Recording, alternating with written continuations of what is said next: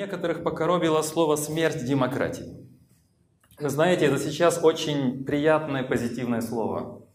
Его все употребляют. Я даже принес одну из книжечек, называется «Смерть экспертизы. Как интернет убивает научное знание». Здесь будет это, цитат из этой книги. А, речь идет не о том, что демократия сегодня исчезла, не о том, что демократия умирает – Речь идет о том, что у нас есть чувство беспокойства и непонимания. Я хотел бы вам прояснить то, как мне кажется, мы должны подходить к этому явлению. Вот несколько книг для настройки. Эту книгу, кстати, я хочу еще сказать, что то, что я буду говорить, основано на книгах и статьях разных спектров политического философского подхода.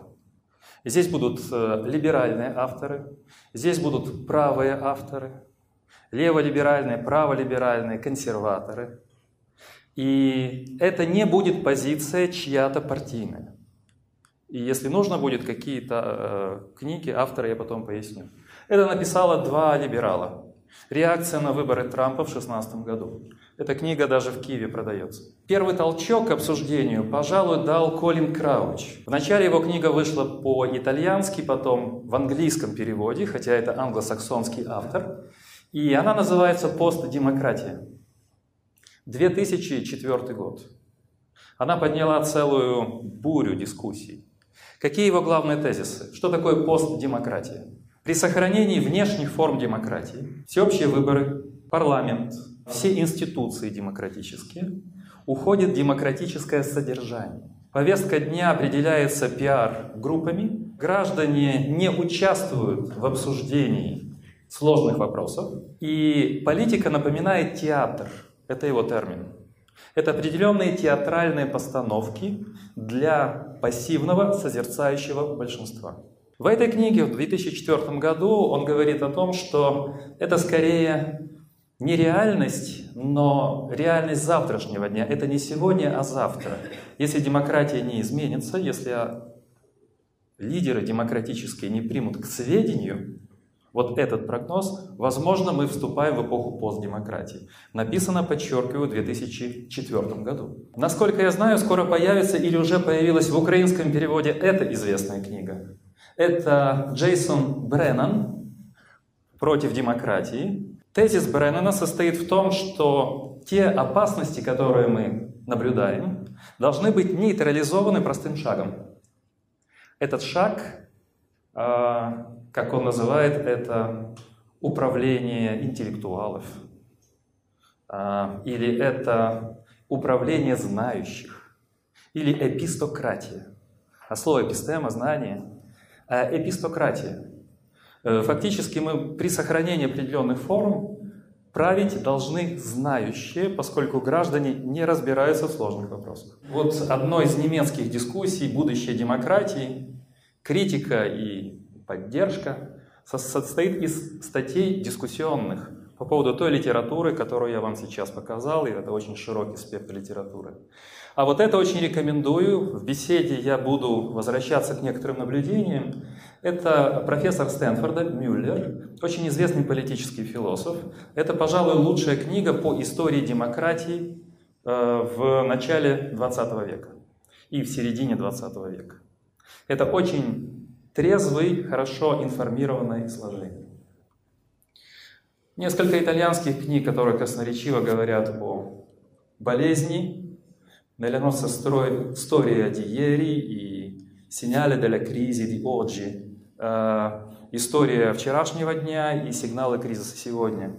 Точно так же, как и здесь, агония одной цивилизации у Начевельта. Имеется в виду западная цивилизация. Ну и те книги, которые я недавно представлял, вот это очень толстая книга э, «Разрушение мировой системы», там где-то 900 страниц. Это экономист, политик, мыслитель, который дает очень интересную картину кризиса в разных сферах современной жизни. Это книга известного консерватора Дугласа Мюррея «Безумие масс». Его книга «Смерть Европы» вышла несколько лет назад, такой бестселлер. Сделаем наши несколько шажочков. Первый из них – это что такое демократия? Демократия – это правление народа, народом и для народа. правление людей людьми для людей. Очень красиво, очень емко, но совершенно непонятно. А, потому что слово people непонятно кому приписать. Чтобы от пафоса Линкольна перейти к точности, я взял два словаря. Один из них нормальный английский словарь, где самые здравомыслящие авторы, не философы. Они определяют значение слова. Значение слова «демократия» определяется так. Это система управления, при которой люди голосуют, чтобы выбрать людей, которые будут ими управлять. Нормально? Стало все понятно? Люди голосуют, чтобы выбрать людей, которые будут ими управлять. Потому что всегда вы откроете все Википедии, все главные словари, там будет говориться о власти народа. Демократия определяется как форма правления или форма политической системы. Вот ключевые слова. В которых власть исходит от народа. Это тысячи определений, они варьируются на все лады. Я выбрал наиболее простые более, может быть, авторитетные. Стэнфордская энциклопедия дает э, первую неприятный осадок от этой понятности. Потому что в Стэнфордской энциклопедии это маленькая фраза, что он понимает под термином демократия. В этом определении речь идет о том, что термин демократии, который я здесь буду употреблять, описывает или имеет отношение, видите, английский сверху, метод принятия групповых решений, которые предполагают равноправное участие в важнейшем этапе коллективного волеизъявления. В английском принятие решений дважды, я, чтобы не уничтожать русский язык, придумал э, словосочетание коллективной волеизъявления, а не коллективное принятие решений. Какое здесь ключевое слово? Ключевое слово здесь – равноправное участие. Когда мы выбираем, когда мы избираем, у нас есть соучастие, мы соучастники. Демократия – это группа соучастников. После этих прекрасных речей я перейду к э, контрвыпаду. Это известный кембриджский профессор, историк идей Джон Дан. Его маленькая книжечка называется «Не очаровываться демократией». И я позволю себе несколько цитат. В политической практике демократия – идея, которая постоянно колеблется между легковерием и паранойей. Триста лет назад слово «демократия» было синонимом скорее не хорошего, а плохого правления. Действительно, термин «демократия» как форма безальтернативного, правильного правления возникает и принимается только в XIX веке. Все классики считают это очень опасным понятием. Например, для Аристотеля демократия – это форма извращенной политики. Для Платона это страшная вещь, связанная с тем, что демократия уравнивает равных и неравных. И много-много-много другого. Поэтому, когда Джон Дан говорит об этом, он имеет в виду то, что мы сегодня принимаем как хорошее, безусловно хорошее, почему-то вызывало напряжение. Человеческий мир принял демократию в том запутанном, частичном и беспорядочном виде, в котором он принимает ее сегодня. Он поверил в нее, потому что стал все меньше доверять любым другим человеческим основаниям власти. А со временем и любым другим претензиям людей основывать власть на чем-то сверхчеловеческом. Мы должны рассматривать глобальный подъем демократии, внимание, как прерывистый ряд вынужденных и болезненных капитуляций, огромного множества самых разнообразных убеждений. Очень интересный момент. Когда мы говорим сегодня о демократии, мы ее часто используем как лозунг, как достижение человечества.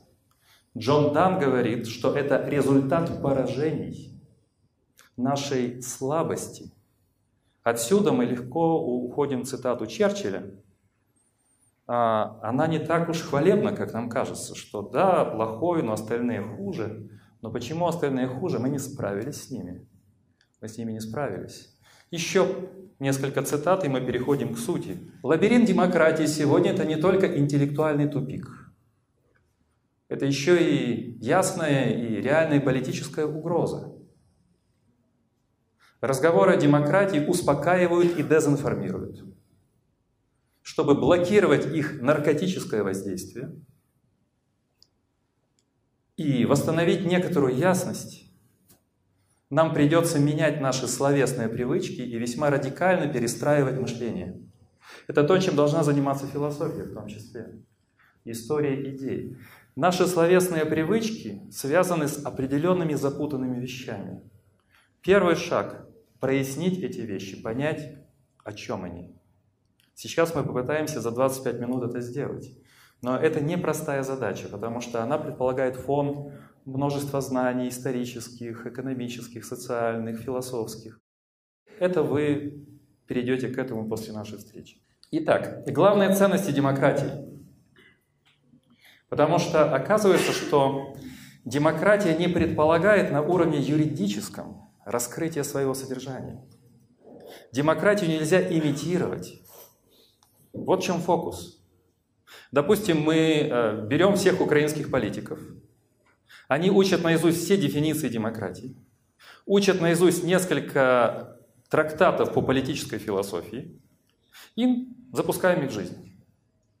Они знают, как правильно, но это не значит, что правильно будет.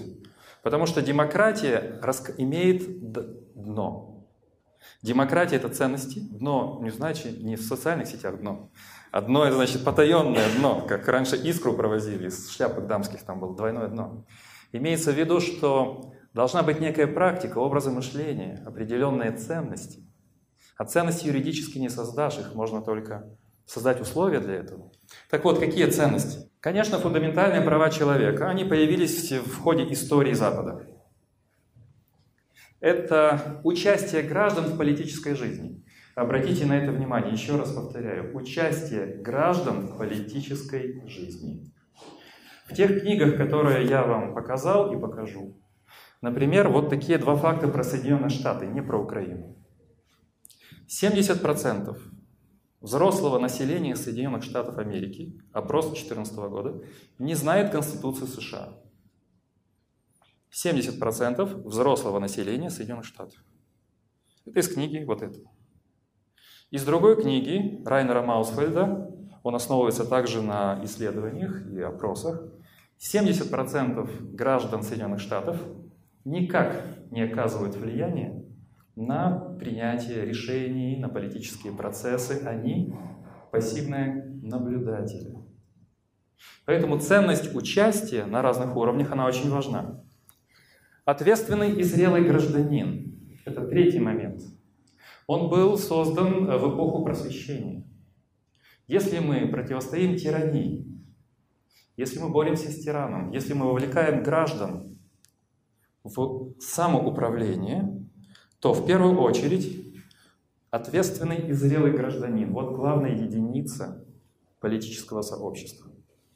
И, наконец, четвертый и пятый момент – Публичное обсуждение всех важных вопросов политической и социальной жизни. Просвещенная публичность. Просвещенная публичность. Когда мы можем об этом говорить, когда мы можем все обсуждать, тут сразу возникнут куча ограничений. Сегодня многие это признают, особенно западные наши партнеры, но всегда возникает вопрос, а что нельзя, можно допустить, чего нельзя? И все больше и больше вещей, о которых не хотят говорить. В Украине много вещей, о которых не хотят говорить. Мы об этом, может быть, беседе к этому подойдем. И гражданское достоинство. Опять же, достоинство нельзя создать юридически. И переходя к угрозам демократии, я забрасываю первую мысль для обсуждения. Посмотрите, эпоха просвещения создала вот эти вещи. А теперь первая конфликтная, острая вещь. На нас налагают, нам дают право голосовать, нам дают право выбирать власть. Но никто на нас не возлагает обязанность быть зрелым, ответственным, компетентным. Никто этой обязанности не возлагает, она не является юридическим предметом. Но что это значит? Это значит, я имею право голосовать, но у меня нет обязанности разбираться, нет обязанности быть компетентным, нет обязанности быть зрелым и ответственным. Еще проще.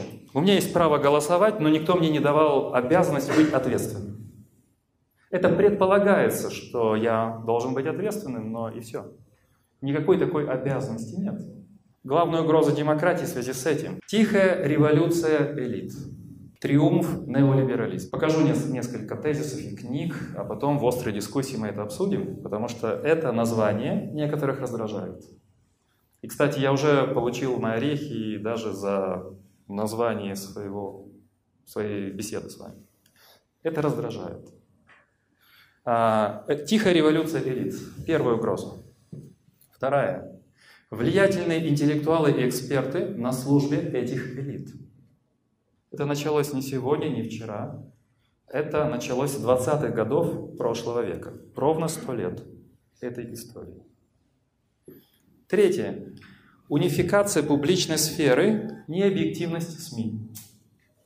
Необъективность СМИ. Унификация, то есть сжимание центра обсуждений. Все больше, периф... все больше маргинальной сферы.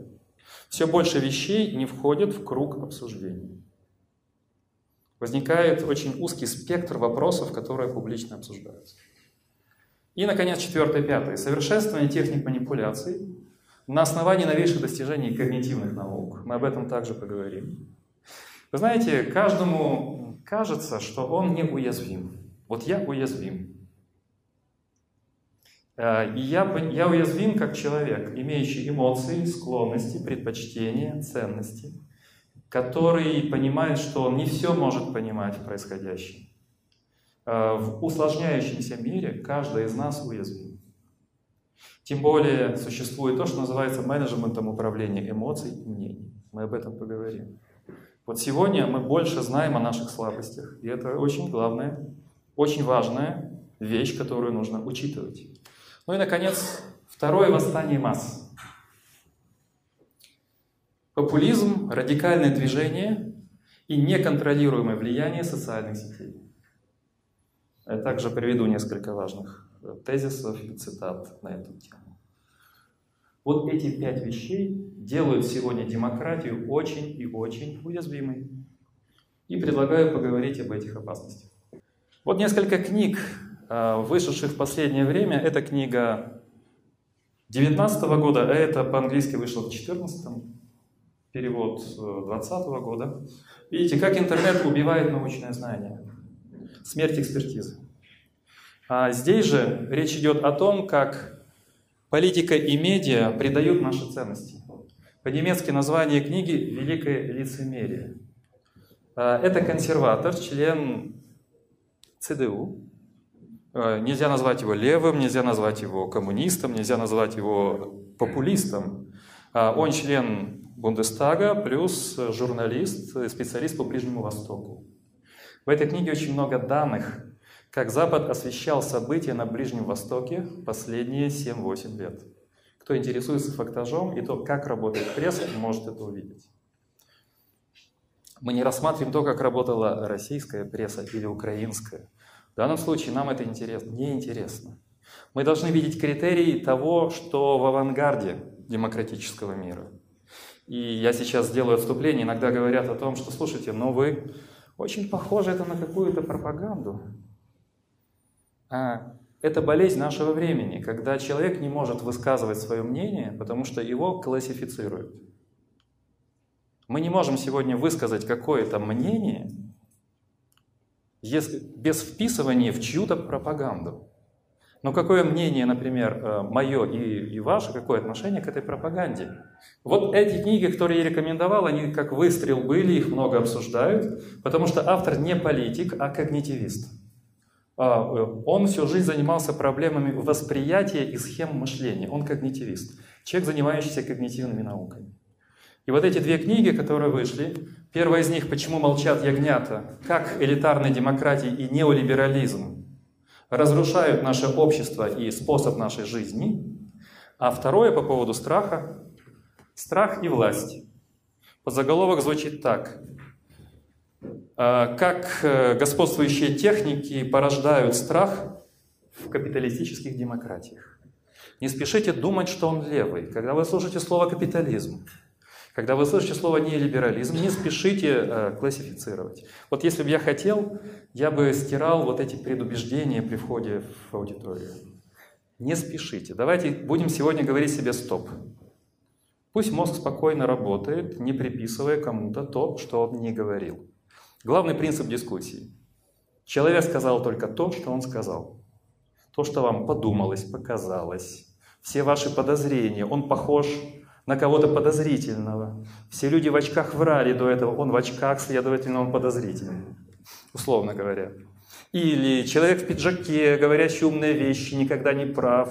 Он в пиджаке говорит умные вещи, следовательно, он не прав. Спокойно говорите себе стоп, не спешите. А, страх и власть. Вообще говорят о трех важных несправедливостях. Это разрыв между богатыми и бедными, он все увеличивается. Это разрыв между умными, давайте так, образованными и необразованными. И разрыв между центрами и периферией. Вот много либеральных авторов, которые хотят, чтобы либерализм выжил, сохранил себя. Эти авторы говорят о том, что нужно справиться с этими тремя задачами. Богатые, бедные, образованные, необразованные, центр, периферия. Теперь подумайте, Киев это центр, центр нашей страны. Как мы э, локализируем Украину, как мы локализируем Беларусь, например.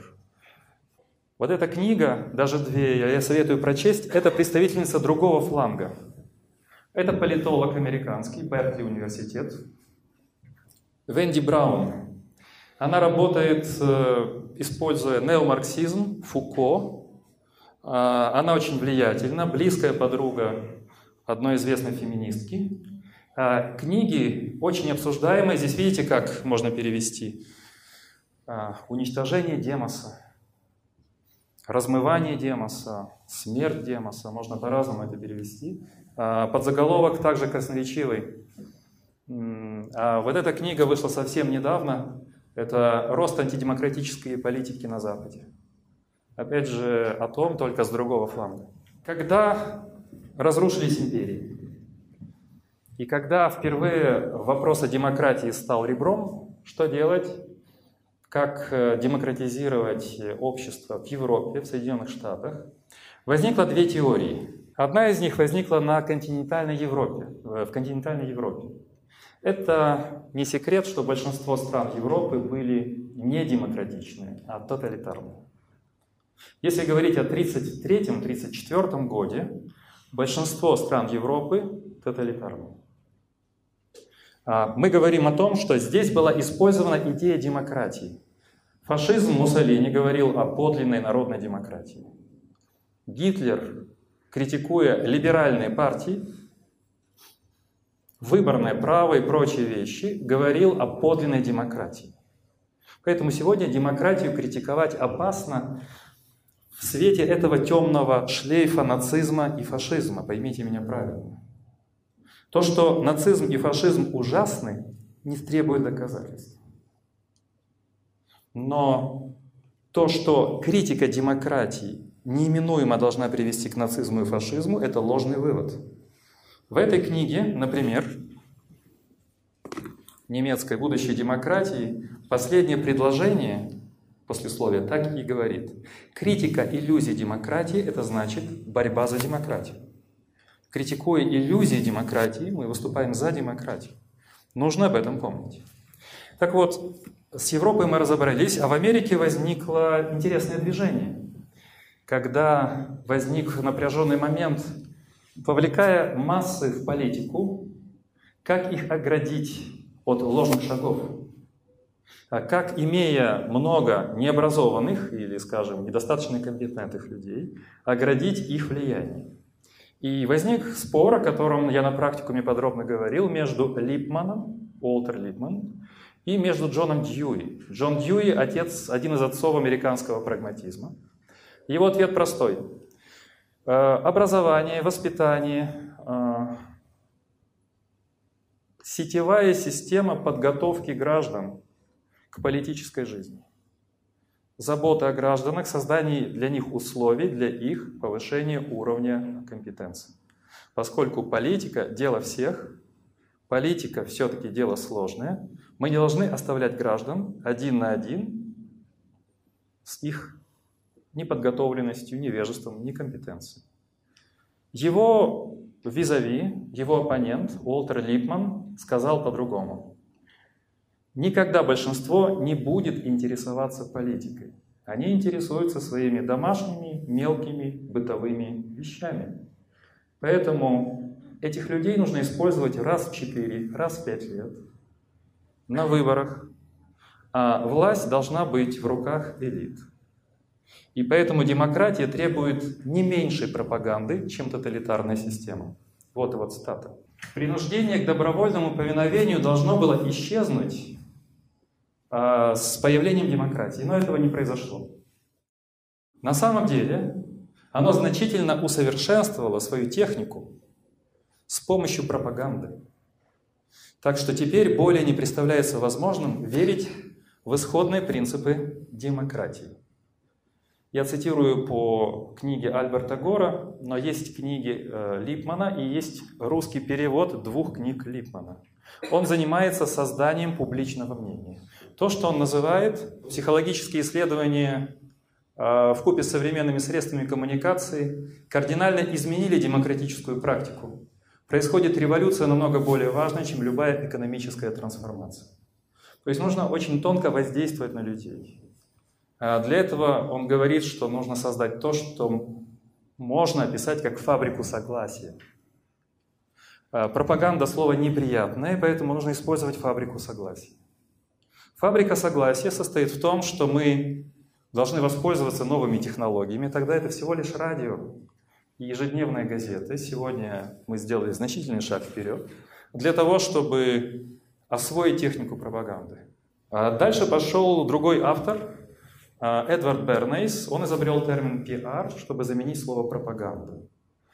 Две его важные цитаты я вам предлагаю для осмысления. Первая из них – сознательная и разумная манипуляция способами поведения и мнениями масс является существенным элементом демократического общества. Очень важно. То есть сознательная и разумная манипуляция. А вот его книга, которая так и называется. Эта книга достаточно классическая, известная. А третий автор, который придумал термин «лидер мнений», это Пол Лазерсфельд. Вот его цитата, которую я приводил. Нужно обрушить на граждан поток информации, чтобы у них возникла иллюзия информированности. То есть между властью и между массами должны существовать узловые пункты передачи Э, при современных технологиях это работает гораздо лучше и успешнее. Ну и, наконец, э, создатель термина «мягкая сила» Джозеф Най, автор понятия «мягкая сила», вот он. Его книга, он политолог, исследователь международных отношений, который поддерживает линию на мягкое влияние на человека. Как возникает эта запутанность?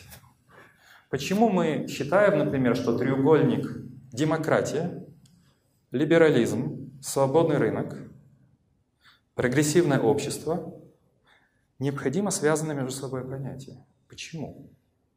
Вот, например, Нобелевский лауреат, один из гуру неолиберализма, а, Фридман. В его программном документе, это в 1990 году документ э, был опубликован, он утверждает, Демократическое общество, будучи однажды созданным, разрушает свободную экономику.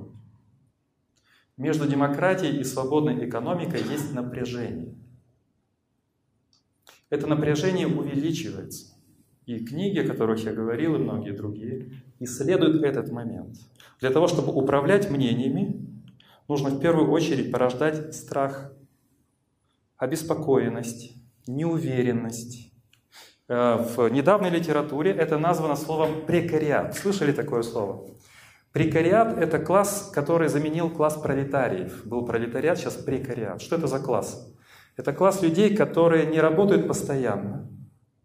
Они зависят от работодателей. Они пребывают в постоянном страхе потерять работу, лишиться доходов, зависимость от других. И в этот класс попадает все больше людей. Это люди, неуверенные в завтрашнем дне. Более того, вот э, Маусфельд очень хорошо это в книге показал, э, у людей возникает принятие того порядка, который предлагает неолиберализм. Что наше качество – это быть лучше во всех сферах, побеждать, участвовать в соревнованиях, что мы являемся узлом компетенций, что мы должны исходить из того, что наши компетенции должны оцениваться рынком, и что если я неудачник, и что если я экономически несостоятелен, то значит я как личность, как индивид, будучи проигравшим, должен осознавать свою вторичность. Мы оцениваем людей по совершенно немыслимым для всей истории человечества критериям. Кто ты, какова твоя ценность, достоинство, вклад – это ответ на вопрос, кто ты на рынке. Рынок оценивает нас по достоинству. В связи с этим вторая напряженная вещь, связанная с рынком. А, об этом говорится также в исследованиях и когнитивистов в том числе. Дело в том, что введя метафору невидимой рукой рынка, это метафора Адама Смита, очень усиленная потом неолибералами, например, фон Хайеком. Он говорит, социализм всегда приводит к дестабилизации, к чему-то страшному, потому что это контроль над рынком. Но рынок непрозрачен, рынок иррационален, рынок не подвержен нашему контролю. Тот, кто хочет разобраться в этом, терпит крах. Это тоталитарное поползновение. Рынок, он непрозрачен и рационален. Но это не связано, никак не коррелирует с политикой. Ведь политика демократическая – это рациональная вещь, где действуют компетентные, ответственные граждане. И вот возникает гремучая смесь фактически смертельное. С одной стороны, доктрина неолибералов говорит о непрозрачности и рациональности рынка. Никто здесь не может быть гуру и что-то там понимать в целом. С другой стороны, политика и государственная, и международная, которая, по сути, должна быть делом рациональным. Мы должны понимать, чего мы хотим, ставить себе осознанные цели. И здесь возникает очень сложная конфигурация, которая практически неразрешима. И, наконец, приходим к нашему завершению итогу. Это Фридман. А, вот те факторы Липмана и Бернейса дополнены сегодня такими факторами. Четыре основных фактора манипуляции. Первый из них – это выдавать мнение за факты. Второе – фрагментировать факты с целью утраты общего смысла. Лишать факты их реального контекста. Умный термин – деконтекстуализация фактов. И четвертое, придавать фактам новый, необходимый для индоктринации контекст. Мы передаем контекст фактам, и мы оттягиваем внимание от главного. Вот Маусфельд пишет интересную вещь, как специалист по человеческому восприятию. Современная манипуляция состоит не в том, чтобы давать нам ложные ценности, ложные мнения. Они должны в нас блокировать естественное, основанное на здравом смысле оценки. Кого-то убили – это плохо, но у нас блокируется эта вещь. Есть много несправедливости, есть много важных вещей, но у нас блокирована оценка. И мы воспринимаем это как хорошо. Например, система может разрушаться, а нам кажется, что она прекрасно развивается. То есть блокируются естественные оценки здравомыслящих людей. И это как раз создается с помощью этих вещей, особенно 3-4. Любой исторический феномен, любая дата, любое важное событие разрывается в клочья, поскольку внимание отвлекается в другие стороны. Мы лишаемся контекста. Это дает ложную информированность по Лазарсфельду, но это абсолютно мешает нам понять, что происходит. Мы знаем факты, но не понимаем, что происходит. Мы слышим то, что действительно было, но не понимаем, что происходит.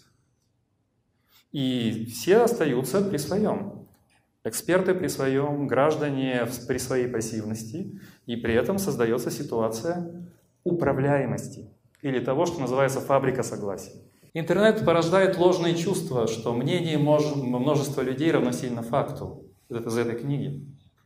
Это то, что усиливают технологии. Или вот на самом деле доступ к интернету может сделать человека глупее, чем если бы он никогда не искал там информации на данную тему. Вот сейчас у вас будет протестное внутри подниматься неприятное чувство. Ну как, мы же все-таки получили больше возможностей. Ну давайте дочитаем до конца. Сам факт поиска информации заставляет людей думать, что они что-то узнали, когда на самом деле они, скорее всего, просто глубже погрузились в море данных, которые они не способны интерпретировать. И потом эти люди выбирают власть. И потом этим людям предлагают бороться за ценности демократии. Но если мы не можем интерпретировать элементарные факты, как мы можем создавать власть? В чем главная опасность? Во-первых, мы скользим по новостям, мы читаем заголовки, а заголовки часто не соответствуют содержанию. А потом мы читаем краткие аннотации, читаем по диагонали, и возникает этот же эффект.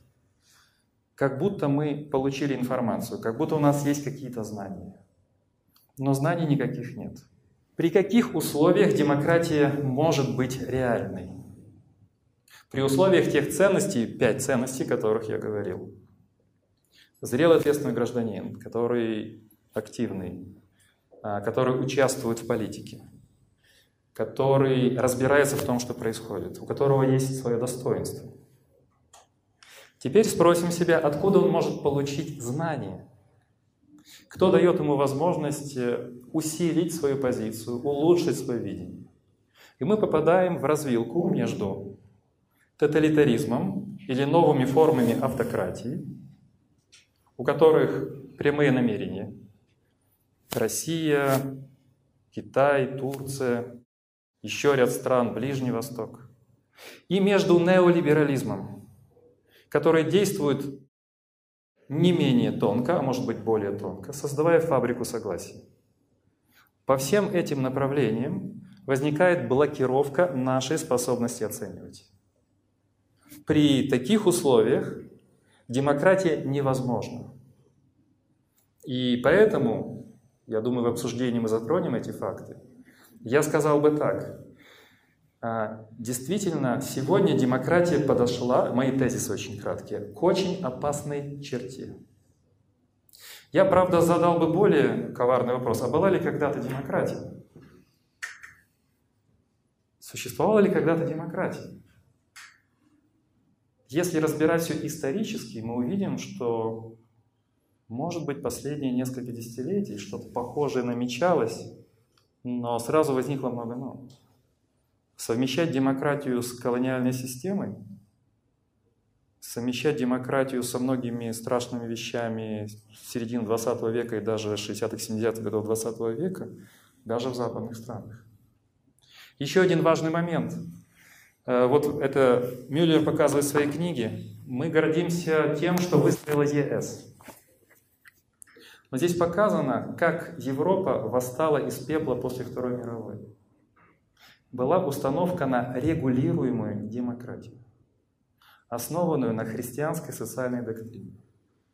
В Италии, в Германии, отчасти во Франции. Это были ценности не либерального мира. Это управляли в основном политики, были старцами, людьми очень пожилыми, консервативно настроенными. И их представления о большинстве были критичны они выстраивали институции, которые должны были блокировать вольность большинства. Потом возникли бунты студенческие 68 -го года, и политика качнула в другую сторону. Потом я еще раз качнула к неолиберализму. Но единственное, что спасало доктрину и спасало иллюзию демократии, это угроза советского блока и рост экономики. Вот эта угроза, с одной стороны, политическая или военная, а с другой стороны, экономический карт-бланш, он позволил, он создал то, что можно назвать общественным договором между большинством и группами управления. А сегодня ситуация изменилась, и этот общественный договор трещит по швам, поскольку Высокий социальный пакет, социальное обеспечение, в том же ЕС, э, кризисы, связанные с волнами миграции, неопределенность мира в разных его регионах, вот сейчас на Ближнем Востоке, а, торговые войны, все эти вещи, они не создают такого благоприятного фона для восприятия иллюзорности. Поэтому именно сегодня так остро говорят о кризисе демократии, о смерти демократии или попытках ее переосмыслить. Я сказал тезисы. Часто люди, которые смотрят ролики, там получасовой, говорят, а я не слышал аргументов. Где аргументы? Ну, извините, это тезис, это общая картина. Если мы будем говорить, мы можем говорить деталями, фактами, историческими, экономическими, политическими, философскими. Это вопрос серьезных разговоров острых, иногда неприятных. Я готов к неприятным вопросам, мне они очень нравятся. Но мой тезис такой. Если демократия хочет себя сохранить, во-первых, неизвестно, является ли она безальтернативной в нынешней форме. Во-вторых, если демократия должна измениться, то какой она может быть? Какие формы она может принять? Мой третий тезис. Если демократия не обратит внимания на граждан, на их уровень зрелости, компетентности и подготовленности, то прав будет Крауч. Мы очень быстро вступим в эпоху постдемократии. Ведь посмотрите, демократические процедуры легко сочетаются с авторитаризмом. В авторитарных странах правительство избирают. Все внешние процедуры, формальные процедуры работают прекрасно. Но обязательно ли демократия сочетается с теми формами, которые есть сейчас? Вот это мой важный вопрос. А, сейчас много говорят об ограничении всеобщего избирательного права. Если да, то что, к чему это пойдет, к чему это приведет? И хочу, чтобы мы об этом поговорили. Итак, я сказал бы следующую фразу. Сегодня умирает иллюзия демократии как определенной формы общего дискурса, уводящего нас от реальных проблем. Демократия как фасад, демократия как нечто формальное, демократия как формальные абстрактные институции. ближайшие месяцы, годы уже не будет работать. Поэтому нужен серьезный разговор, чтобы перезапустить идею демократии. Разобраться в том лабиринте, о котором говорит Джон Дан. Джон Дан разобраться в этом, понять, что блокирует, откуда наркотические воздействия. Почему мы так, прикрываясь красивыми словами, уходим от идеалов просвещения и тех вещей, на которых строился новый западный мир.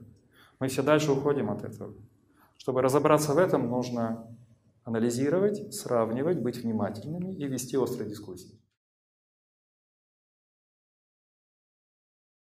Демократия – это ценности, и если мы всерьез решили двигаться вперед, как человечество, и мы понимаем политику как вещь инклюзивную, граждане должны принимать участие, то мое беспокойство связано с тем, что сейчас как раз граждане все далее и далее оттеснены. Вот этот подзаголовок «Тихая революция элит», она случилась в 70-х, в конце 70-х, говорит о том, что демос исчезает.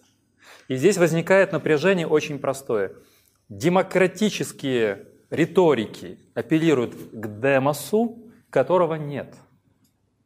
И его нет не по причине демоса, не потому, что он самоустранился, а потому, что были предприняты серьезные шаги по его устранению. И вот это меня беспокоит. Ценность связана с тем, что ведь демократия, она вписана в нашу природу. Мы существа ограниченные, конечные, мир усложняется. И нам необходимо принимать решения в коммуникации, дополняя друг друга. Мы не можем сейчас делать акцент на авторитарных лидерах мира. А демократия отвечает нашим антропологическим, ментальным, скажем, эпистемологическим, культурным предпосылкам. Критика, видение проблемы с разных сторон необходимое условие. Никто сегодня не знает, куда вести человечество. Хотя, завершая ответ на вопрос, был такой мною очень почитаемый мыслитель Жак Маритен. А он был и демократом, но с другой стороны католическим мыслителем. Он противопоставлял индивидууму либерализма а понятие личности. Так вот, он считал, что демократии нужны пророки в том числе – Недавно в Германии вышла книга Дитера Томе, это либеральный автор, который говорит о том, что демократии нужны герои. Фактически мы остались в том лексиконе традиционно человеческой цивилизации. Без героев, без пророков, без лидеров демократии невозможно. Вот в чем беспокойство. Ссылка на демос, которого нет. Теперь будем зачитывать. Э, пожалуйста. А я неграмотный, извините, я научился говорить, а читать не научил. Можно ли называть демократией представительную демократию, современная форма демократии, в отличие от прямой демократии античных греческих полисов, в условиях, когда действительным источником власти есть не народ, а держатели крупного капитала и медиа? Ну, ответ уже в вопросе. Здесь два напряжения. Первое. Во всех словарях действительно дают определение демократии, а потом разделяют демократия прямая и репрезентативная. И вот как раз, отвечая на вопрос в связи с тем, что я говорил, эта демократия сегодня блокирована, потому что тех, кого выбирают, все более э, граница, бездна, прорыв между теми, кто выбирает. Вот моя схема, чтобы те, кто выбирает, и те, кого выбирают, ближе должны сходиться. Контроль за властью на каждом этапе, публичность, обсуждение. Вот когда избиратели и избираемые ближе – Тогда демократия здоровее. Сегодня эти две вещи разошлись. Скорее, это сцена по Колину Краучу. Мы имитируем демократию. А, большинство используется для того, чтобы просто легитимировать э, небольшие группы правящих. Вот этот ответ. По поводу того, какие-то там финансовые, экономические силы, группировки, это нужно прояснять в свете разрыва между богатыми и бедными. Конечно, это очевидно. В свете того, что неолиберализм делает большой акцент на рынок, на рыночные отношения, это очевидно. И здесь э, у нас были группы, сейчас вот я вас инфицирую, чтобы вы дома думали, где возникает напряжение. Дело в том, что демократии западные, да и в Украине также, а, создали систему сменяемости власти. Гуру эпистемологии 20 века Карл Поппер – даже определял демократию как э, противостояние тирании. Но возникает серьезное напряжение. Оно связано с тем, что при таком подходе мы теряем взаимодействие, солидарность и рычаги влияния. Мы не понимаем, что происходит. А мы э, выходим за рамки интерпретации, за рамки понимания. Мы все меньше готовы жить при демократии. И слово, скажем, если демократия сменяемая власть, то большие экономические, скажем, центры, они то как раз несменяемы. И я сейчас скажу вещь такую опасную, популистскую, радикальную. Она связана с тем, что если раньше была аристократия, была монархия, было купечество, было профессорский слой, была одна система. Нам сегодня сказали, что власть сменяема, но то, что может воздействовать на власть, не сменяемо.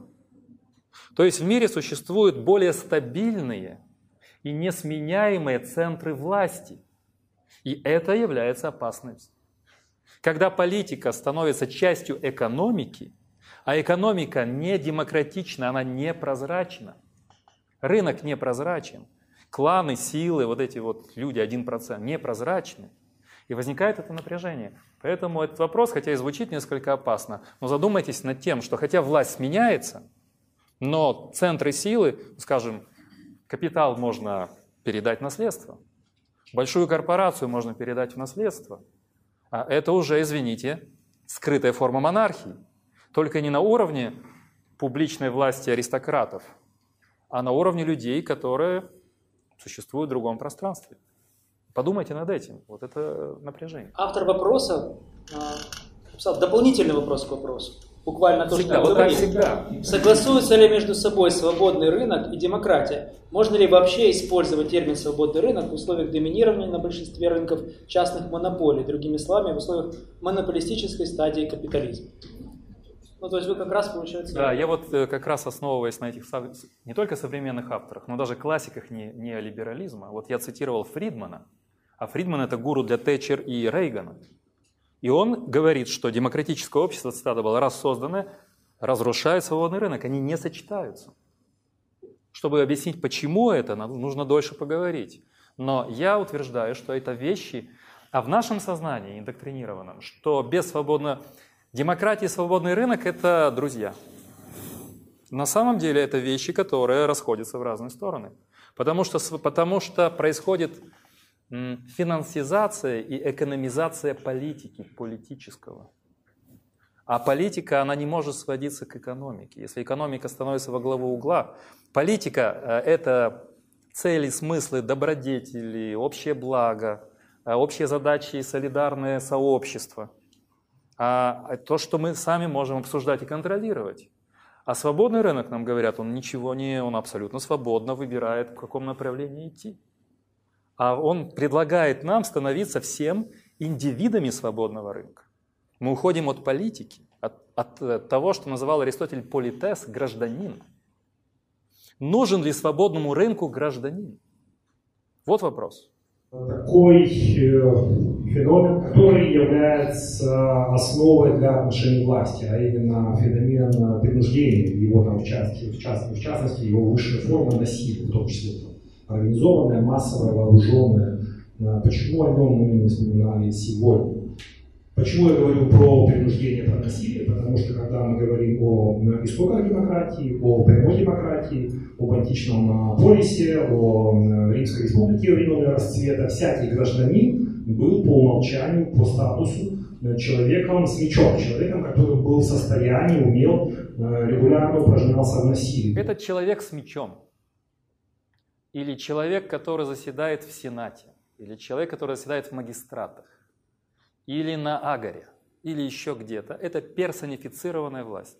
Современная власть такова, что она все далее и далее анонимно, деперсонифицирована. Мы не знаем, кто власть. Например, Украина. Извините, я внепартийный. Не, от, не отстаиваю никаких позиций. Я говорю о факте. Произошел легитимный выбор новой власти. С точки зрения демоса, демократических внешних процедур, все хорошо. Власть пришла и не знает, что делать. То есть магический способ приведения каких-то людей к власти, переселение их в Верховную Раду, в администрацию президента, в, в, там, в, другие, в другие места, таблички на дверях написали, а что делать непонятно. Потому что власть и политика, а еще оказывается, что мы не самостоятельны, и что мы все более не самостоятельны. И тогда получается, что власть должна, ту, которую мы видим, играть роль власти, а рычаги влияния в других каких-то местах. То они были в одном месте, потом в другом, я не называю места, в третьем, четвертом, пятом, в подвалах, на небесах, где угодно, в застенках гестапо, но если власть не персонифицирована, она анонимна, мы не можем с ней прямо говорить. Потому что если идет сенатор по улице Рима, все, вон пошел сенатор. Цицерон выступил в Сенате, а потом пошел Платона изучать. Мы знаем, кто этот человек. Мы знаем, кто был его папа. Он нам римскую дорогу построил. Мы знали, кто был его дед. Он построил этот храм на Капитолии. Мы знаем, кто был его прадед. Он воевал вот на такой-то войне, выбили глаз вот на такой войне, мы четко знаем, кто это. Сегодня власть аноним, мы не знаем, кто это. А пиар-агентства стараются сказать, что это хорошие люди. Мы смотрим в лица, я говорю не об этой, и прошлая власть то же самое. Мы смотрим в лица, и нет доверия, что это хороший человек. Что-то, как смутное сомнение, что это что-то другое. Вот поэтому власть, не, она анонимна, не персонифицирована. А где идет вопрос о восстании или о вооруженном сопротивлении, раз народу дали Демосу эту возможность, но это оказалось в абсолютно серой зоне неопределяемости. Когда они защищают свои права, когда они разрушают общественный порядок. Это знают только те, кто связан с информацией, с индоктринацией. То есть у них вся власть реальная? У них вся власть, вы посмотрите, любая, любая революция, любая революция, она идет через главные э, авторитетные каналы. Как освещают это в Reuters, в BBC, в разных правительственных кругах, мы сразу определяем, это бунт или революция. Потому что сами мы еще не знаем, что это. Это маркер, это интерпретация, мы это переживаем, но определить, что это, мы делегируем каким-то авторитетным структурам. А если они заинтересованы в чем-то, тогда возникает очень сложная проблема. Сами мы не можем понять, что с нами происходит. Мы не привыкли к этому. Но у нас вообще-то поле нестабильности длится 30 лет. Не так давно я прочитал книжку одного автора российского, Казин наверное, вы знаете, «Лестница в небо» называется. Вот. И э, его идея, как он там описал, он очень много компилировал всяких авторов, тоже, как вы сейчас рассказали. Э, и он сказал, что по большому счету власть всегда была, есть и будет, она имеет примерно эмпирический переход, родоплеменную и феодальную. Хорошо, я вот. не согласен. А далее всего лишь на фазе истории, э, насколько благосостояние, насколько там нравы и все остальное, да, религия. Родоплеменная и феодальная. феодальная. А что ж тогда Римская республика или Афины греческие? Римская, еще раз? Римская республика или Афины греческие? Э, Римская республика или Афины, но я думаю, что ну, принцип сюзерен-вассал, принцип сюзерен-вассал э, в условиях э, правления олигархатом работает, наверное, как феодальный. Хорошо, спасибо. Я критично отношусь к Хазину, очень критично. Моя позиция не компиляция книг, у меня есть своя собственная позиция. Я просто показывал определенный перечень сегодня авторитетных источников. А, власть изначально никогда не была вот такой. Например, начиная с догосударственной формы сосуществования, а, уже племя никогда не рассматривают власть как просто насилие или запугивание. Это мифы, это сказания, это идеи. И поэтому власть без определенных идей, без определенных ценностей, она не стойкая. Нельзя долго угрожать человеку, не объясняя, почему он должен подчиняться. Гитлер, Муссолини, Сталин, все самые опасные тоталитаристы и автократы – они правили от имени идей, а не голой власти. Просто насилие и угрозы никогда не смогут стать властью. Именно идеи, ценности, представления, повествования являются источником власти. Это мой тезис. Поэтому как раз и проблема в том, что мы сегодня, вот эта тихая неолиберальная революция, под видом ценностей скатываемся в такие голые властные отношения. И во многих наших соседних странах Власть – это некие институты, связанные не с публичным обсуждением актуальных вопросов. Поэтому я не могу согласиться. И знание истории идеи, истории человечества не дает мне возможности это согласиться. И вообще понятие феодализм – спорное понятие. Когда он был, непонятно. Племенной, племя. Но сюзерен-вассал появился как очень благородная форма. Благородная форма доверия. Это не глаз, не прописанное в тексте служение. А для этого должна быть идея служения. Я буду тебе служить своим мечом. Это вещи не плоские. Это потом марксистская историография сделала из феодализма вот такое вот и так далее. Может, я теперь зачитаю вопрос. Давайте я почитаю. Да, а тут мой а, почерк. А, вот возможно ли такое общественное устройство, в котором духовные законы были бы прописаны на уровне государства? То есть законно, официально человек знал бы свои моральные обязанности и ответственности. И тогда в этом обществе появились бы критерии, кого выбирать во власти, кого нет. Я думаю, что это желательно. Я думаю, что к этому мы должны идти. Это то, что было, например, в политии представления Аристотеля, то, что было в Риме э, в период республиканского периода. А именно, это не только экономическое могущество, это не только сила меча, а это определенный набор стандартов совместной жизни солидарной. Когда ты можешь иметь право выбирать власть, Я с этого начинал. Если ты показываешь, что берешь на себя некие обязанности.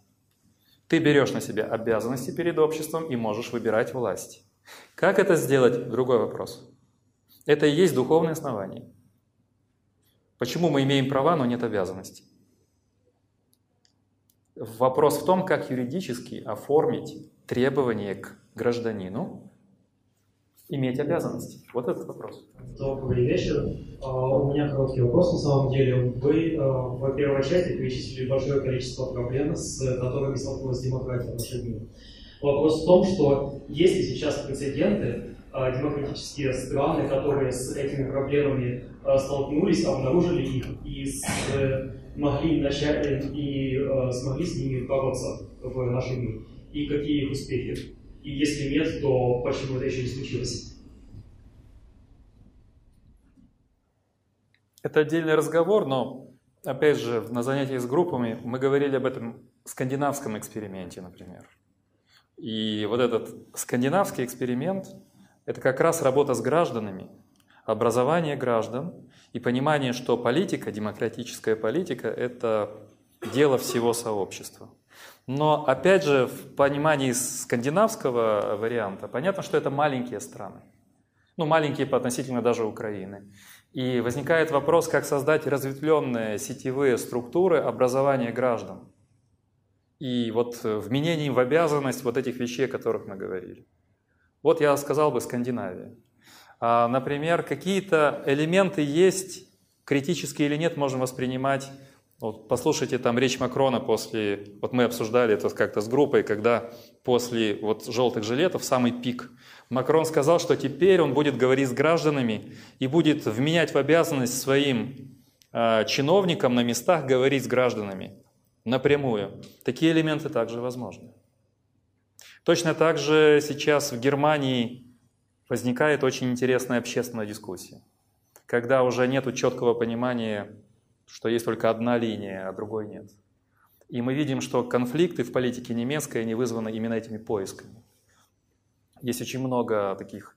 И мне кажется, что встряска после Трампа и при вторых выборах Трампа, она также обратит внимание и американцев на то, чтобы расширить это поле дискуссии и вовлекать граждан в эти серьезные обсуждения. В этом смысле Трамп а, полезен в, как пункт беспокойства как источник беспокойства.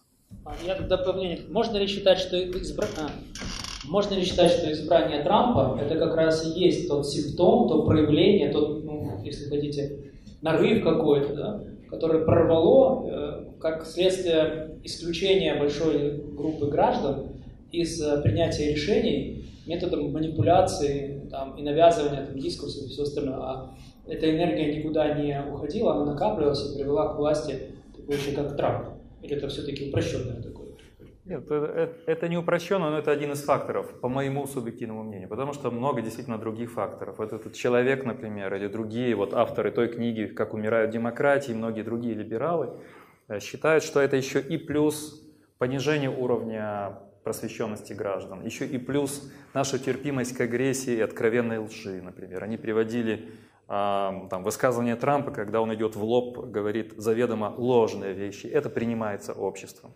То есть все сложнее. Но, конечно, вот эти неформатные политики, я скажу сейчас банальность, они новая волна в развитии мира.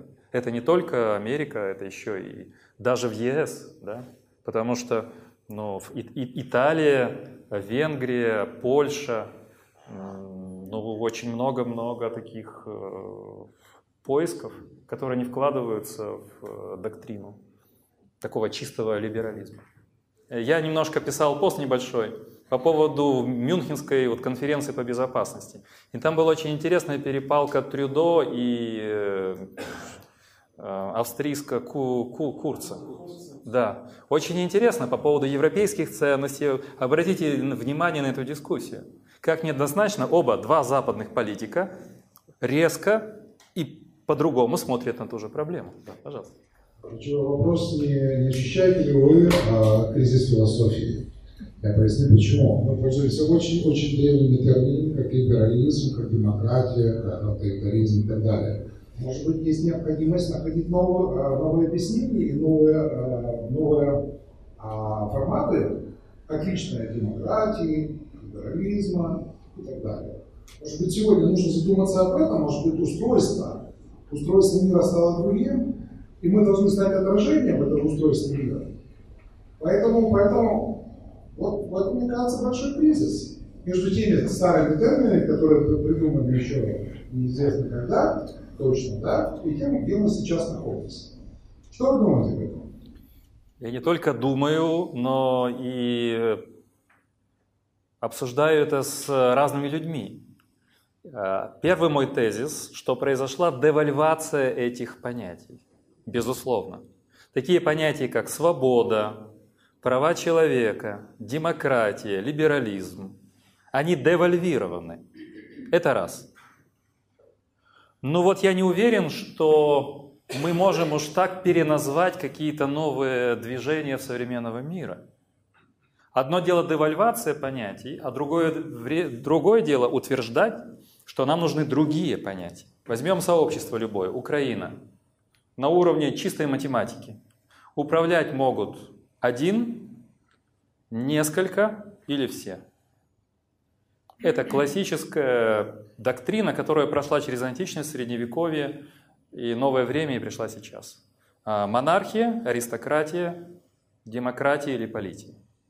Другого не дано. То есть речь идет о чем-то, скажем так, мы можем что-то конструировать, мы можем изобретать гендеры новые. Мы можем думать, что он, она, потом э, оно, оно два, оно три, оно четыре, оно пять, они один, один, они и так далее. Все может быть. Но есть реальность, которую мы не можем э, не учитывать. Реальность антропологическую, психологическую, интеллектуальную. То, что я как философ, использующий старый термин, называю антологией, антропологией, психологией. То есть Кратко отвечая, мы не вольны жонглировать терминами, потому что наша задача понять реальность. А реальность такова, что если власть образуется, то есть несколько вариантов. Или мы даем одному монарх, или какой-то тиран, или кто. Или правит лучшая аристократия, э, тогда вырождение лучших – это олигархия, или демократия, ее извращенная форма, на самом деле политея по, по Аристотелю, то есть республика. Все. Поэтому нужно над этим думать. А что? Можем назвать это эльфия, гномия а, и дракония. можем сказать, что мы вступаем в эпоху э, драконовских э, форм э, самоуправления, которая соревнуется с эльфийскими формами самоуправления. Но реальность будет та же, понимаете? Как бы по-другому ни называйте, мы можем мыслить, у нас есть математика, есть логика, есть рациональность, есть эмоции – есть плохое и хорошее, мы не можем свободно обращаться с понятием. Вот мой ответ. Да, девальвация есть, но вместо того, чтобы отбрасывать, я бы сказал переосмыслить. Но слово демократии мы не можем отменить, так же, как и слово свобода. Мы вступили вот в период постдемократии. А, какие варианты на постдемократии вот сегодня уже наблюдаются? Худший вариант, а, возможно, есть какой-то лучший вариант постдемократии, который будет лучше, чем то, что мы сейчас знаем. Какие варианты как вы Нужно сказать, что демократия – это историческая форма. И мы делаем неверный вывод. Демократия, как я согласен с Даном, пришла в результате случайностей, в результате наших поражений, а мы сегодня объявили демократию небесным, вечным понятием. В этом наша ошибка. Почему считать демократию уже вечной и безальтернативной формой жизни? захожу с этой стороны. Но с другой стороны, так может быть демократия позволяет предполагать различные формы. И, например, один из известных американских либеральных авторов, Иешуа Обер, говорит о том, что не обязательно демократия должна быть либеральной. Нельзя вместе с Орбаном сказать о нелиберальной демократии, но она не обязательно либеральная. И формы демократии могут быть разные. Общее избирательное право, почему оно является существенным свойством демократии? Не обязательно. И так мы можем пройтись по всем-всем измам. Мы должны оставить солидарность граждан, их активность в принятии политических решений. Но мы не обязаны сохранять весь аппарат доктрины той демократии, которая, возможно, доживает последние годы, десятилетия. Вот здесь уже должна быть очень серьезная аналитика. Что отжило и уже невозможно? Что может быть оставлено, а что может быть принято? Например, полития, что такое республика по Аристотелю? Это то, когда правят, это микс демократии и аристократии. Это пакет добродетелей и представление об общем благе. В отличие от демократии, как существовала она в тех, в тех формах. Такая демократия вполне возможна. Под видом республики. У меня просто здесь был вопрос, отличают ли эксперты демократию и политию. Вот я и вам и отличил. Вот в этой книге либерал говорит, а в Америке не демократия, в Америке республика. С демократической формой правления. Как оказывается, в Америке республика. Но республика может быть разных видов. Поэтому я бы думал, если бы мы собрались там практический разговор, я бы сказал так. Демократия – это общий вектор, а наполнение может быть совершенно различным. Возможно, более демократично участвовать в политике тем, кто принимает обязанности, хочет быть компетентным в вопросах социальной и общественной жизни, кто чувствует ответственность и кто проходит определенные испытания, там экзамены, какие-то тесты, какие-то образовательные программы и так далее и тому подобное. Какое место Украины в нашем в этом будущем? Постдемократическом, сверхдемократическом, неодемократическом? Э, читатель, хотел сказать, Слушатели хотят узнать мнение Андрея Олеговича в отношении места в этом будущем основных мировых лидеров также. У меня подозрение, что мы никуда не движемся пока. И проблема в том, что мы ходим кругами. Но разные, разные поля индоктринации пытаются объяснять, что мы деградируем, а другие говорят, что мы бодро прогрессируем. И есть э, группы людей, которые говорят, ну слушайте, вы же не замечаете, лучше, лучше, лучше, что? Лучше стало, богаче. Экономика растет, ощущение, люди добрее, все хорошо. А другие говорят, да нет, все деградация, Украина разрушается, революция Украину разрушают. Истина посредине. Мне кажется, что пока мы не, сами не знаем на уровне головы, которая должна за это думать, куда мы хотим идти вообще. Сказать, что мы хотим идти на Запад, это все равно сказать, мы хотим Царствие Небесное. Ну да, мы принимаем определенные стандарты, как и христианской жизни, так и жизни открытого европейского общества. Но ответьте на другой вопрос, как мы идем на Запад? Куда мы идем, понятно, а с помощью каких шагов? Вот э, мы с Романом говорили по поводу реституции, например. Вот первый момент, вот пробный камень, а вот реституция. А что, мы готовы отдать свои дома, земли, леса какому-то человеку, который нам не нравится? Он нам не нравится. А у него дедушка владел этим лесом. А мы хотим его спилить и продать.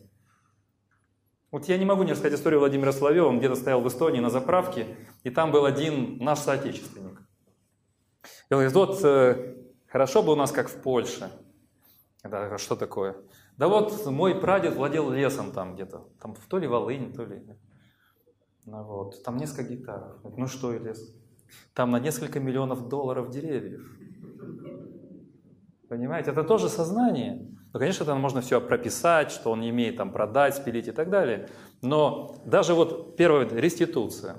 Второе, возможность какие-то вещи обсуждать. Если у нас демократия, если у нас терпимость, если у нас общие векторы, если у нас какие-то признанные всеми вещи, которые мы можем принять как э, общественную программу. Для меня это большие вопросы. Мы сейчас в котле, и определять наше будущее – это все равно, что говорить «я фокусник, я вам сейчас точно скажу». Мы в хаосе. А если хаос, если цели не определены, то как можно сказать? Вот, например, Петя учится в седьмом классе, ему еще три года учиться или четыре. А мне говорят, Андрей Ильич, мы знаем, вы пророк. Вы видите людей насквозь. Вот скажите, что ждет Петю через 4 года? А я говорю, а Петя вообще хочет что-то? Не, а Петя еще ничего не хочет. Но вы скажите, что он через 4 года, кем он будет? Пианистом, художником, строителем. Но вначале нужно, чтобы Петя понял, что ему больше нравится стал, если ему нравится играть на фортепиано, пусть в школу пойдет, ну уже поздно, шестой век. Ну хорошо, другое ремесло, чтобы он начал учиться. Если я хочу туда, я должен что-то делать. Если я захотел в Европу, на Запад, ну, надо что-то делать, в школу пойти и что-то там учиться. Потому что общие фразы ничего не дают. это не ориентир. Запад сам сейчас не знает европейские страны, может быть, ЕС будет дальше дробиться. Возможно, Брексит это первая ласточка. Возможно, будет конфликт групп влияний. А мы идем туда, не зная куда. И в этом смысле этот ответ невозможен. Краткий ответ. Никто не знает, пока мы сами для себя не определим. Ориентир западный – это не ответ. А для этого нужно, по крайней мере, дискуссии, обсуждения, программы, стратегии. Сколько у нас сменилось режимов, правительств? Есть ли стратегия, стратегия какая-то чего-либо? Не знаю, образования, экономики. Это отдельный разговор. Мы его перенесем в кулары потом. Весна придет і станет легче. Ну, ні у кого немає сумнівів, що ми переживаємо кризу ліберальної демократії. Якщо в 20 сторіччі конкурували три ідеології: це комунізм, фашизм і ліберальна демократія, ми знаємо, що дві з цих ідеологій благополучно зійшли зі світової арени. І зараз ми всі спостерігаємо за кризою ліберальної демократії. Тож виникає питання: це смерть ліберальної демократії, чи це тільки криза? І якщо це смерть, то що буде після цього? Тобто який наратив подальший для людства, які орієнтири?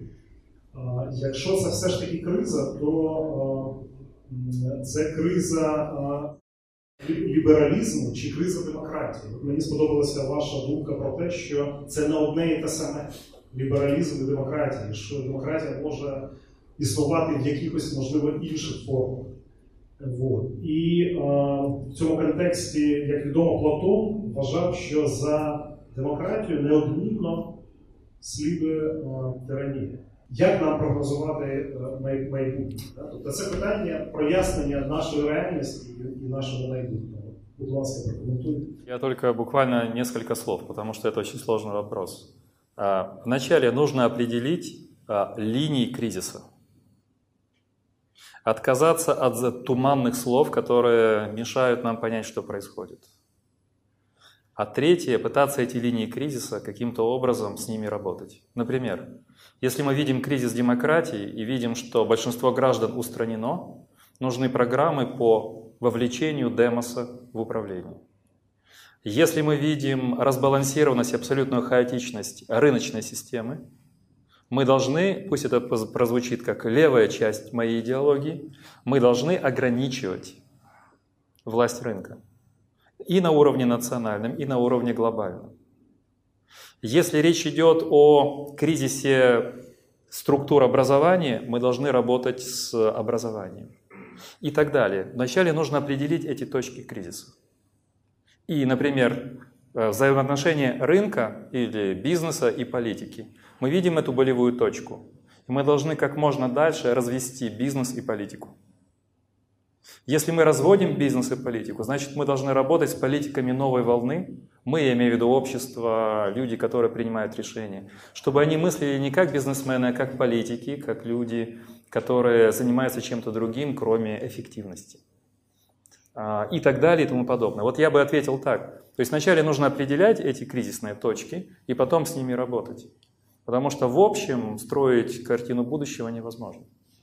А, возможно, у либерализма есть еще возможные варианты. Возможно. А, я читал много либеральных авторов последние годы, которые рассматривают такую перспективу перезагрузки либерального проекта. Но то, что они предлагают, это уже говорит о каком-то выходе и в другие сферы. Например, возврат регуля... Э, регуляции, например. Регулируемый, регулируемый порядок. Опять же, тогда речь идет о большем крене в политику, в э, гражданские вот эти все вещи и так далее. Вот только так можно, потому что в общем трудно говорить. Постлиберальный мир. Я просто говорю так, что этот пост и смерть – это метафоры. Речь идет о том, что устарели эти понятия, их надо переосмыслить и перезапустить. И понятно, что чем больше граждане вовлечены в политику, тем лучше. Чем дальше бизнес от политики, тем лучше. Вот слово менеджеры мне не нравится в политике. потому что а, оно себя не оправдывает. А менеджер, э, возможно, это чиновник, но политики, там, депутаты, министры, президент – это все-таки не менеджер. А это часть гражданского общества, которая понимает свои задачи имеет более стратегические цели, чем... Вот какая задача менеджеров тогда? Что? Что, что сделать? Ну вот э, задача менеджеров политических в чем состоит? Создавать богатство и распределять между гражданами? А ведь это, извините, уже и философия. Я буквально, чтобы вас не переутомлять. Понимаете? Если мы исходим из простой модели, Какое правительство какое хорошее? Хорошая, скажем, власть – это та, которая создает благо или дает возможность создавать больше благ, и эти блага распределяет. Но в этом уже и кроются ценности. Как распределять? Какая концепция солидарности, справедливости, ценности лежит в основании распределения? Мы же не можем все поделить. Мы же должны понимать, что не поровну мы не можем раздать. Это значит ценности, значит определенное мышление. А это не бизнес-мышление. Это определенные ценности. Давайте представим гипотетически, что у вас, например, есть абсолютная власть в Украине. Э, какие конкретно шаги, вот как философ, Тиран был уместен. Но видите, пока моя власть вызывает хохот. Хорошо, допустим, и что? Что бы я сделал?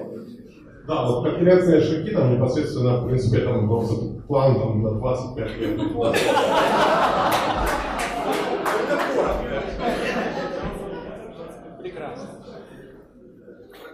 А вот понимаете, э, опять же, а я очень хитрый. Я хитрый тиран, а не демократический лидер. Смотрите, в чем дело. А вот это э, мышление, э, навеянное бизнес-мышление. А мы мыслим в плане шагов, каких-то четких программ. И как будто мы соревнуемся программами. Вот у нас есть первый ряд, вот четыре возможные президента Украины. И вы тоже. Вы первый. Первый на... на... Так вот, это не происходит так, что идут четыре программы, и мы с помощью, ну не знаю, группы интеллектуалов запускаем эти программы в суперкомпьютер, и он выдает, какая программа круче. Мы закладываем условия. 25 лет, вот такая ситуация в Украине, вот такие ресурсы. Работают на них 4 команды. И мы выбираем президента, как лучше он решит проблемы. Так не работает. Мы не можем что может создать власть? Власть может создать только одно – условия для другого способа взаимодействия между нами. Другой уровень коммуникации, другой уровень включенности, терпимость, готовность вести серьезные разговоры, готовность понять наши преимущества, недостатки, какие у нас ресурсы, а где у нас мы надумали себе, что мы такие. И шаг за шагом пытаться это делать. То есть это не, не менеджерский проект только. Менеджеры потом помогут. Но мы не можем без создания условий обсуждений, а, честного взгляда на себя что-либо решить. Вот в одной из групп а, мы разбирали последнюю книгу Даймонда а, «Поворот». Сейчас она уже переведена и на украинский язык. Там 10 факторов выхода из кризиса. Вот эти 10 факторов можно на первый случай применить к Украине. А, то есть честный взгляд на себя, помощь от соседей, возможность наших ресурсов и так далее. Там 10 правил. Вот если бы их обсудить, это уже программа. Но мы не можем брать внешнюю программу и прикладывать ее, потому что все зависит, это жизнь, политическая жизнь, это каждый день меняется уровень задач, уровень обсуждений. Что можно только создать? Стабильную систему готовности решать эти вопросы, быть понятым, определенный карт-бланш. Почему этой власти э, так сложно? У нее нет карт-бланша. Она пришла в очень токсическое поле, это заезженное слово скажу. Она постоянно под давлением. И кроме того, что не хватает компетенций, умений, а нет еще чувства определенного кредита, некоторых рисков, некоторые возможности сделать какие-то шаги. Нет этого риска, нет возможности, нам говорят, вот нам два года для того, чтобы что-то сделать.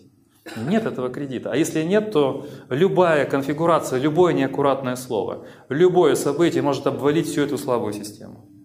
Потому что те, кто хочет обвалить, они вот ходят кругами. Любой повод используется для дискредитации. Любой повод используется для дезинформации. Любой повод используется для разжигания страстей и агрессии. А там, где больше агрессии, там не готовность что-либо обсуждать. Мы агрессивные существа. Агрессия идет током по всему. Все, что мы не обсуждаем, это в поле агрессии. Мы считаем, что агрессия – это выход из э, положения. Но если мы так к власти относимся, это значит, что мы никогда ничего не решим. А я бы 25 лет э, делал бы, создавал бы первые два года, создавал бы условия. А для этого, конечно, нужно создать определенный, ну, не знаю, извините слово там, пространство доверия. Но опять же возникает много но. Вот извините, не хочу быть голословным. Мы же к этому ментально не готовы. Например, мы готовы пригласить каких-то профессионалов во власть.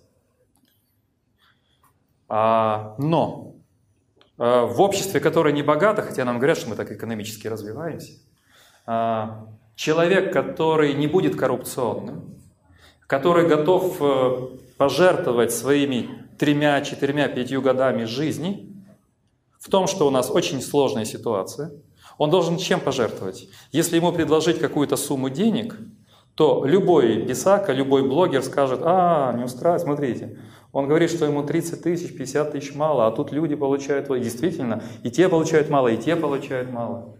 Но вы же хотите, чтобы не было коррупции, чтобы он не воровал. И возникает ситуация, мы ментально не готовы к вознаграждению людей, которые подотчетны нам и готовы демонстрировать результат своего труда через 2-3 года. Мы их уничтожаем. И мы создаем ситуацию пряток, они должны быть, прятаться и так далее и тому подобное. Это сложно. Нужно проверять результаты чаще, чем выборы в президенты или в парламент. Потому что человек заходит и живет там спокойно 5 лет. Потом можно что угодно там сказать. Подотчетность более, более часто. Вот прошел год, результаты года, что принято, куда продвинулись и так далее и тому подобное. Вот это вот, а для этого нужно я завершаю, вовлекать то, что я говорю, чтобы граждане понимали, куда идет общество, чтобы они видели эти сигналы, чтобы они видели конкретные пути улучшения, участвовали в обсуждении на разных уровнях, площадках острых вопросов. От, э, не знаю, от э, военной ситуации до экономики, культуры и так далее. Это сложно. А, так или иначе, многие тезисы, они э, крутятся вокруг Э, готовности, образованности граждан быть ответственными гражданами. А, для меня чисто практический вопрос здесь заключается в том, каким образом определить критерии образованности. Ну, то есть, когда мы говорим, что как бы все э, ну, не совсем готовы, а один это слишком мало, то нам нужно где-то провести границу, за которой мы скажем, что вот эти вот еще как бы не готовы, а вот эти вот готовы уже. Я понимаю, что это ну, не разговор по поводу конкретных критериев, но может быть есть какие-то мысли о том, каким образом эти, эту, эту критериальность можно было бы выстраивать.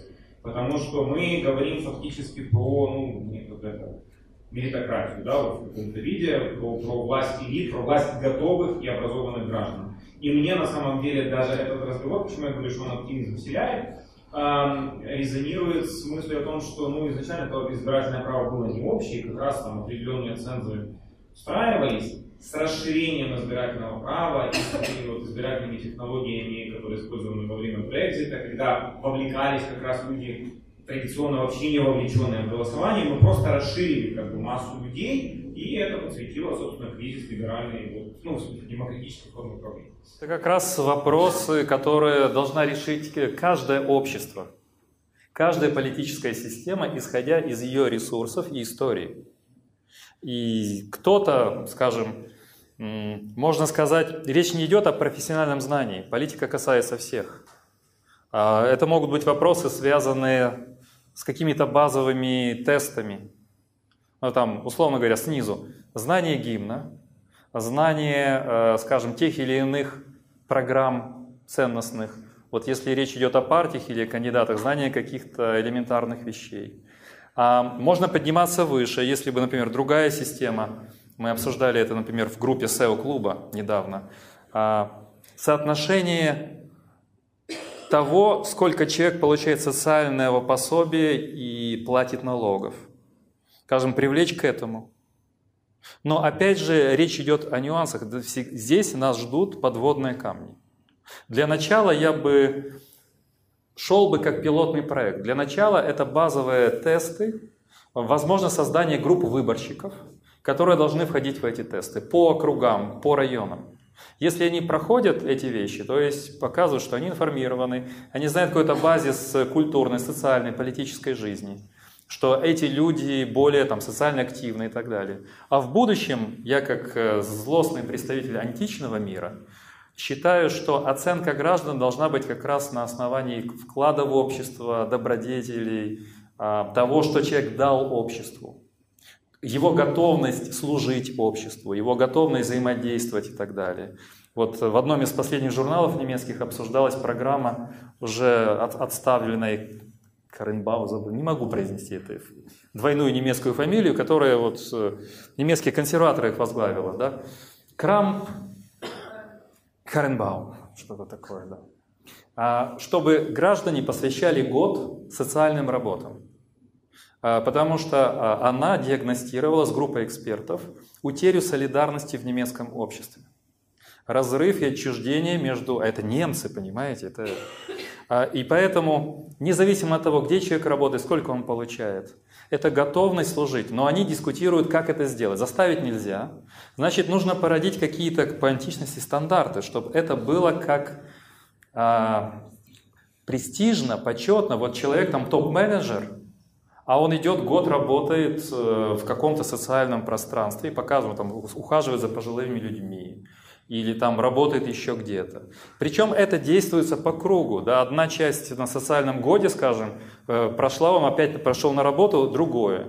Э, почему она это запустила? Потому что это показывает, что мы готовы дарить свое время гражданам, готовы дарить себя, дарить свое время гражданам. И если все общество будет связано такой цепью, тогда и возникнет то, что мы называем первая гражданская ответственность. Потому что все мы работаем на гражданскую, все мы готовы работать там или... Это не работа, это служение. То есть отличить работу от служения. В Украине движение с волонтерами было связано с этим. Это очень сложный вопрос, потому что там было много нюансов и оттенков. Назовем это не волонтерами, возьмем это социальными, социальным служением. Да? Но обществу нужно служить. Это не коммунизм, это не фашизм, это не нацизм. Это сознательное понимание, что шкала оценки гражданина связана с тем, насколько он готов отдать обществу. Насколько он демонстрирует свое желание служить обществу и так далее и тому подобное.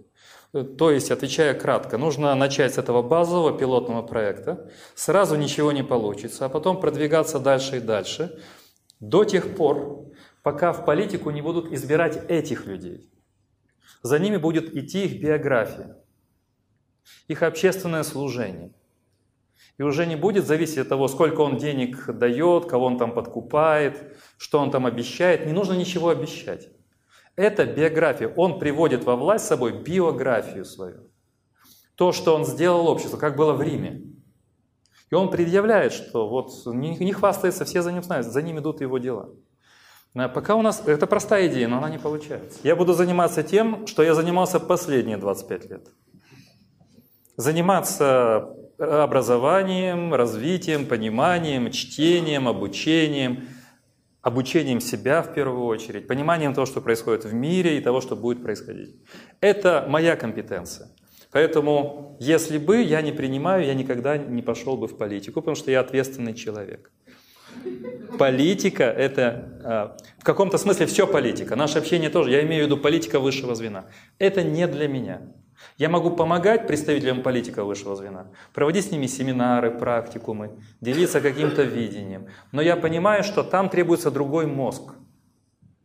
Это тоже важно, чтобы все в Украине поняли, что Верховную Раду не может каждый украинец пройти, который захочет и которого выберут.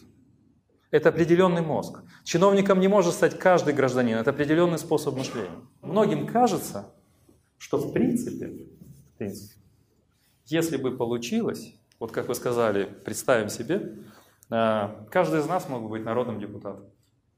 Каждый из нас мог бы быть большой политикой. В этом есть обман, потому что мы считаем, что насколько малоэффективно, насколько мало приносит пользы, и вообще без них можно обойтись, что даже я могу быть кем угодно. Вот э, даже я могу на себя примерить президентство Украины, а все равно подумаешь. Э, потом напишут, что я хотел очень много хорошего сделать. Оправдают. Но никто не поддержал. Что? Никто не поддержал. Ну, вы же много условий, вы же знаете сложные условия. Условия сложные. Намерения были там, но в том-то и дело, что за намерения не оценивают. За намерения не оценивают. Поэтому я хочу завершить на оптимистической ноте. Я считаю, что демократия – это будущее, а форма демократии гораздо шире, чем нам навязывалось. Эти формы демократии предполагают вовлечение граждан. И для того, чтобы это стало возможным, для этого нужно прикладывать усилия. Такие простые вещи. Это нужно хотеть, нужно ставить себе цели, мыслить не только рыночно, мыслить не только исходя из узких практических интересов. Политика – это не прагматика. Политика – это не узкие эгоистические интересы. Политика – это другой тип мышления. Гражданский, сообщество, ценности. Это сложно, но мы к этому придем. А если мы не придем, нас к этому приведут. Так или иначе. Поэтому желаю вам хороших медитаций. Книжечки видели, кое-что вы можете прочитать. А вот те, которые есть в переводах, э, начните, например, с этой, почитайте вот эту историю. Э, Споры о демократии. Очень хорошо, просто написано, очень много фактов.